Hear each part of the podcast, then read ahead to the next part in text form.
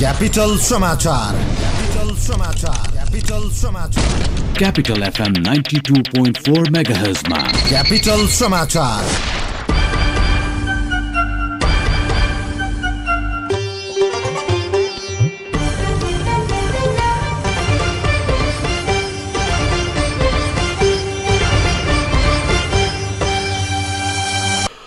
नमस्कार मध्याह बाह्र बजेको क्यापिटल समाचारमा तपाईँलाई स्वागत छ। उपस्थित भएका छौँ साथी पुजनी र म सन्तोष। सुरुमा मुख्य समाचारका शीर्षकहरू। नेकपा सचिवालय बैठक बस्दै पोलिट ब्युरो गठन नेताहरूको जिम्मेवारी बाँडफाँड र आगामी बजेटको विषयमा छलफल हुने। त्रिशुली नदीमा बस खस्दा पाँचजनाको मृत्यु उन्तिस बढी घाइते। यातायात समितिलाई प्रालीमा आउन महासंघको अल्टिमेटम। भारतमा जारी लोकसभा चुनाव अन्तर्गत अन्तिम चरणको मतदान जारी। उनासाठी सिटमा दस करोड मतदाताले मतदान गर्दै।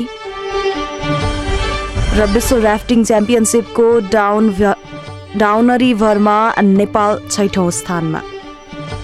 तपाईँहरूलाई एउटा कुरा भन्छु ल आग लागि हुन नि।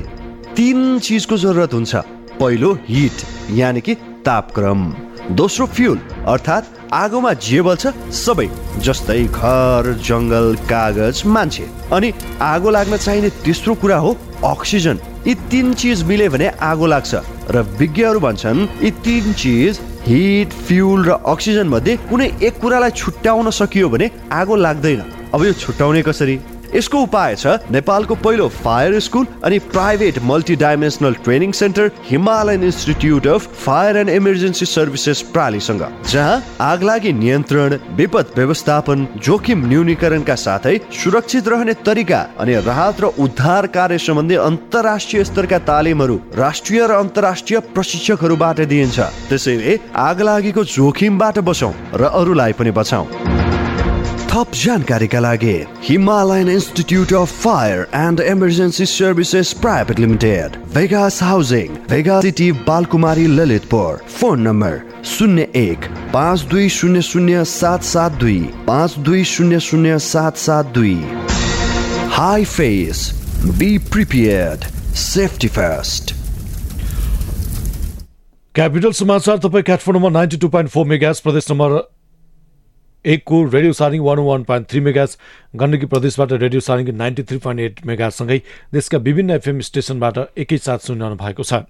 हामीलाई W W dot CFM dot कमबाट संसारभर सुन्न सकिन्छ। समाचार अब विस्तारमा। नेकपाको सचिवालय बैठक अहिले बस्दैछ। तत्कालीन एमाले र माओवादी केन्द्र बीच एकता भएको एक वर्ष पूरा भए पनि एकीकरणका सम्पूर्ण काम नसकिएपछि नेकपाले बैठकलाई तीव्रता दिएको हो।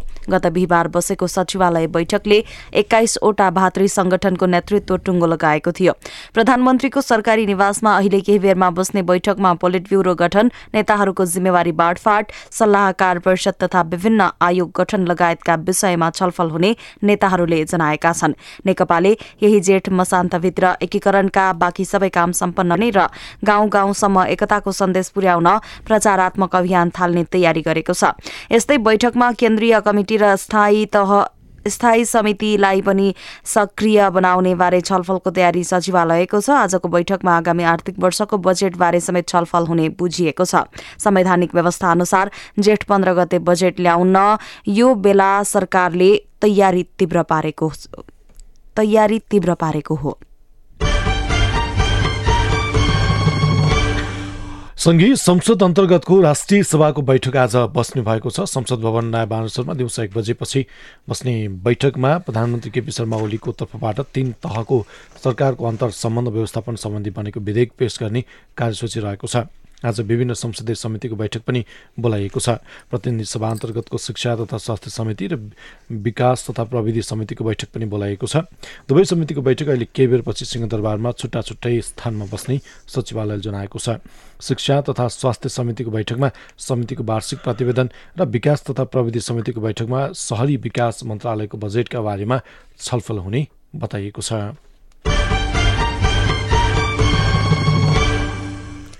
नेपाली कंग्रेसका केन्द्रीय सदस्य प्रदीप पौडेलले राज्यका अंगहरूमा वर्तमान सरकारले हस्तक्षेप गरेको बताउनु भएको छ। पर्वत काठमाडौँ सम्पर्क समितिले राजधानीमा आयोजना गरेको कार्यक्रममा बोल्दै नेता पौडेलले प्रेसमाथिको नियन्त्रण मानवाधिकार आयोगलाई महान्यायाधिवक्ता मातहतमा ल्याउनु सुरक्षा परिषदको नियम बिना सेना परिचालन गर्ने प्रधानमन्त्रीको अधिकारले राज्यमाथिको नियन्त्रण बढ़ेको आरोप लगाउनुभयो। उहाँले भ्रष्टाचार कुशासन महँगी कमिशनको बिगबिगी बिचौलियाहरूको राईदाई बढ्दो दलालीकरणले जनतालाई निराश बनाएको छ। सबैभन्दा बलियो सरकार भएका बेला उपलब्धि शून्य हुनुले असन्तुष्टि बढ्नु स्वाभाविक भएको पौडेलको भनाइ छ। धादिङको गजुरीबाट त्रिशुली नदीमा आज बिहान बस खस्दा पाँचजनाको मृत्यु भएको छ। महिला र चार पुरुषको मृत्यु भएको प्रहरीले जनाएको छ। काठमाडौँ चन्दागिरी नगरपालिकाकी पैँतिस वर्षीय सीता थपलिया कन्याम इलामका बिस वर्षीय विशाल गिरी र थानकोटका एकाउन्न वर्षीय राजकुमार सुवेदीको मृत्यु भएको प्रहरीले जनाएको छ। अन्य दुईजनाको शनाखत भने हुन बाँकी छ। प्रहरीका अनुसार दुर्घटनामा उन्तिसजना घाइते भएका छन्। काकरभिट्टाबाट काठमाडौँको लागि छुटेको ना सात ख चार तिन आठ सात नम्बरको रात्रि बस बन्से टारको घुम्तीबाट त्रिशुली नदीमा खसेको थियो। घाइतेको घाइतेहरूको उपचारका लागि काठमाडौँ ल्याउने तयारी भइरहेको छ भने दुर्घटनाको कारण खुल्न नसकेको प्रहरले जनाएको छ। नेपाल यातायात व्यवसायी राष्ट्रिय महासंघले पाँच दिनभित्र आफ्ना समितिलाई कम्पनी दर्ता गरिसक्न अल्टिमेटम दिएको छ। महासंघ र सरकारबीच भएको सहमति अनुसार संस्था दर्ता ऐन दुई हजार चौतिस अन्तर्गत दर्ता भई यातायात सेवा सञ्चालन गर्दै आएका महासंघका सदस्यलाई पाँच दिनभित्र कम्पनी दर्ता गरिसक्न महासंघले आग्रह गरेको हो। महासंघले आज सूचना प्रकाशित गरी कम्पनी दर्ता ऐन दुई हजार त्रिसठीको दफा नौको उपदफा एक थप गरिएको एक क अनुसार कम्पनी दर्ता गर्न महासंघमा आबद्ध यातायात व्यवसायीलाई आग्रह गरेको छ। महासंघका महासचिव सरोज सिटौलाले सरकार र महासंघ बीच भएको सहमति अनुसार सबै यातायात समिति कम्पनीमा दर्ता हुनुपर्ने बताउनुभयो। उहाँले पाँच दिनभित्र कम्पनीमा दर्ता नहुने यातायात समितिको जिम्मा महासंघले नलिने बताउनु भएको छ। कर्णाली प्रदेशका मुख्यमन्त्री महेन्द्र बहादुर साईले नेपालमा जातीय छुवाछुतको सबैभन्दा ठूलो पर्खाल बनेकाले यसलाई भत्काउनु पर्ने बताउनु भएको छ। सुर्खेतको वीरेन्द्रनगरमा आजदेखि सुरु भएको जातीय भेदभाव तथा छुवाछुत विरुद्धको अधिकार सम्बन्धी प्रादेशिक सम्मेलनमा बोल्दै उहाँले जातीय छुवाछुतको अन्त्य गर्दै समाजलाई एक आपसमा अन्तर्निहित बनाउनु पर्ने औल्याउनु भयो हाम्रो देशमा समस्याका ठुला पर्खालहरू पर्खालहरू छन्। अझ विशेष गरी कर्णाली प्रदेशका छुवा कर्णाली प्रदेशका छुवाछुटको ठुलो पर्खाल छ। मुख्यमन्त्री साईले भन्नुभयो समाज एक आपसमा अन्तर्निहित हुने र भावनाको साटासाट गर्ने वातावरण मिलाउने यो पर्खाल भत्काउनु पर्ने जरुरी रहेको बताउनु भयो। उहाँले सामाजिक एकताका लागि जातीय छुवाछुत अन्त्य हुनुपर्ने बताउनु भएको थियो। प्रदेश पाँचमा पछिल्लो समय सवारी दुर्घटना बढेका छन्। पछिल्लो नौ महिनामा मात्रै चार सय छ्यानब्बे जनाले सवारी दुर्घटनामा परि ज्यान गुमाएका छन्। ट्राफिक प्रहरी कार्यालय बुटवलका अनुसार चालु आर्थिक वर्षको वैशाख मसान्तसम्ममा साना तथा ठूला सवारी दुर्घटनामा परि चार सय बढीको मृत्यु भएको छ। प्रदेशका बाह्र जिल्ला मध्ये रूपन्देहीमा सबैभन्दा धेरै दुर्घटना भएको छ। प्रहरीका अनुसार चालु आर्थिक वर्षको नौ महिनामा एक सय तीनजनाले ज्यान गुमाएका छन्। ज्यान गुमाउनेमा चौरासी पुरूष नौ महिला छन् रूपन्देहीका। विभिन्न स्थानमा भएको सवारी दुर्घटनामा परि सात बालक र तीन बालिकाको पनि ज्यान गएको छ। दुर्घटनामा एक सय उनासाठी जना गम्भीर घाइते भएका छन्। घाइते मध्ये केही घर फर्के पनि कतिपय अझै उपचाररत रहेको प्रहरीले जनाएको छ। अछामको मङ्गलसेन नगरपालिकाको गाडीमा आगजनी गर्ने दुईजनालाई प्रहरीले नियन्त्रणमा लिएको छ। नगरपालिकाको परिसरमा पार्किङ गरी राखेको बा दुई छ। तिन छ नौ चार नम्बरको गाडीमा आगजनी भएको आगजनी गरेको आरोपमा अछाम मङ्गलसेन नगरपालिका वडा नम्बर एकका दुईजनालाई पक्राउ गरेको हो। प्रहरीका अनुसार गाडीमा आगजनी गर्ने मङ्गलसेन नगरपालिका वडा नम्बर एक कुन्ती वडालीका उन्नाइस वर्षीय दिपेन्द्र बै दिपेन्द्र जयगढी र त्यही ठाउँका उन्नाइस वर्षीय एकेन्द्र राज थानालाई पक्राउ गरेको अछाम प्रहरी प्रमुख डिएसपी जनक बहादुर साईले जानकारी दिनुभएको छ। पक्राउ परेका व्यक्तिले घटनामा केही अन्य व्यक्तिको पनि संलग्नता रहेको बताएपछि उनीहरूको खोजी कार्य जारी राखेको प्रहरीले जनाएको छ। धनकुटामा आज बिहान एक युवकको छुरा प्रहार गरी हत्या भएको छ। महालक्ष्मी नगरपालिका दुई डाँडा गाउँका बाइस वर्षीय सन्तोष थम्परा लिम्बुको छुरा प्रहार गरी हत्या भएको हो।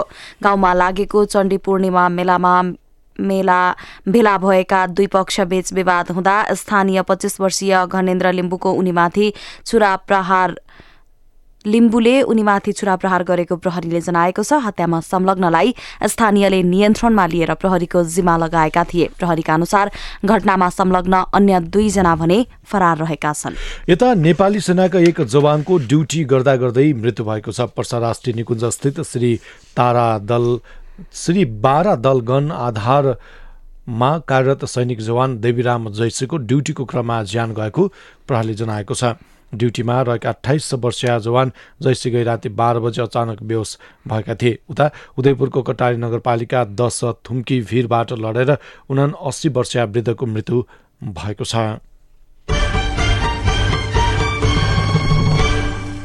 अर्घाखाँचीको सिद्धगंगा नगरपालिका छ जुने जुकेनाको शिवादह माध्यमिक विद्यालयको पठन पाठ बन्द भएको छ। विद्यालयको विकास निर्माणमा राजनैतिक दलहरूले हस्तक्षेप गरेको भन्दै विद्यार्थीहरूले पठन पाठन ठप्प पारेका हुन्। उनीहरूले विद्यालयमा हुने राजनैतिक हस्तक्षेप बन्द गरी विकास निर्माणको कामलाई अघि बढाउन माग गरेका छन्।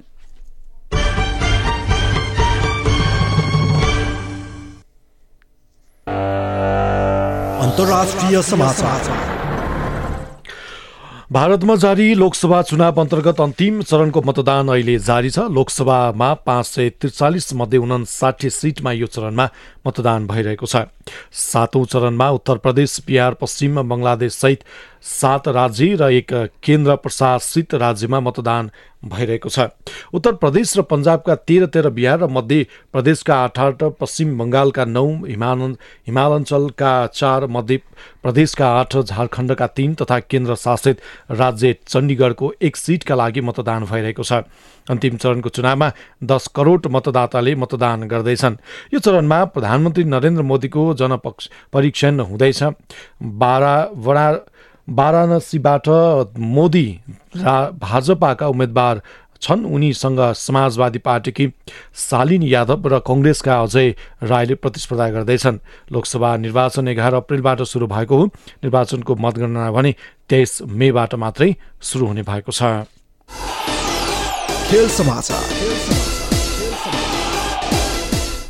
अस्ट्रेलियामा जारी अठारौं विश्व ऱ्याफ्टिङ च्याम्पियनसिपको पुरुष डाउन डाउन रिभर स्पर्धामा नेपालले छैठौं स्थान हासिल गरेको छ।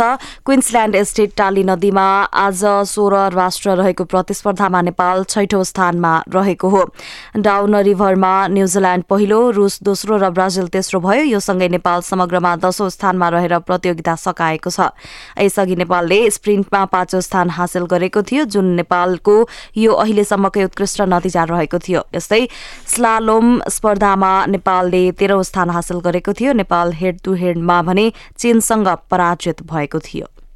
खेल समाचारसँगै मध्याह बाह्र बजेको क्यापिटल समाचार सकियो। अन्त्यमा मुख्य समाचारका शीर्षकहरू पुनः एकपटक। नेकपा सचिवालय बैठक बस्दै पोलिट ब्युरो गठन नेताहरूको जिम्मेवारी बाँडफाँड र आगामी बजेटको विषयमा छलफल हुने। त्रिशुली नदीमा बस खस्दा पाँचको मृत्यु उन्तिस बढी घाइते। यातायात समितिलाई प्रालीमा आउन महासंघको अल्टिमेटम। भारतमा जारी लोकसभा चुनाव अन्तर्गत अन्तिम चरणको मतदान जारी। उनासाठी सिटमा दस करोड मतदाताले मतदान गर्दै। र विश्व ऱ्याफ्टिङ च्याम्पियनसिपको डाउन रिभरमा नेपालको छैठौँ स्थान। हस्त मध्याह बाह्र बजेको क्यापिटल समाचार सकियो। हामी दिउँसो एक बजे पुनः क्यापिटल समाचारको साथमा उपस्थित हुनेछौँ। अहिलेलाई सहकर्मी पूजनी र म सन्तोष बिदा हुन्छु। नमस्कार।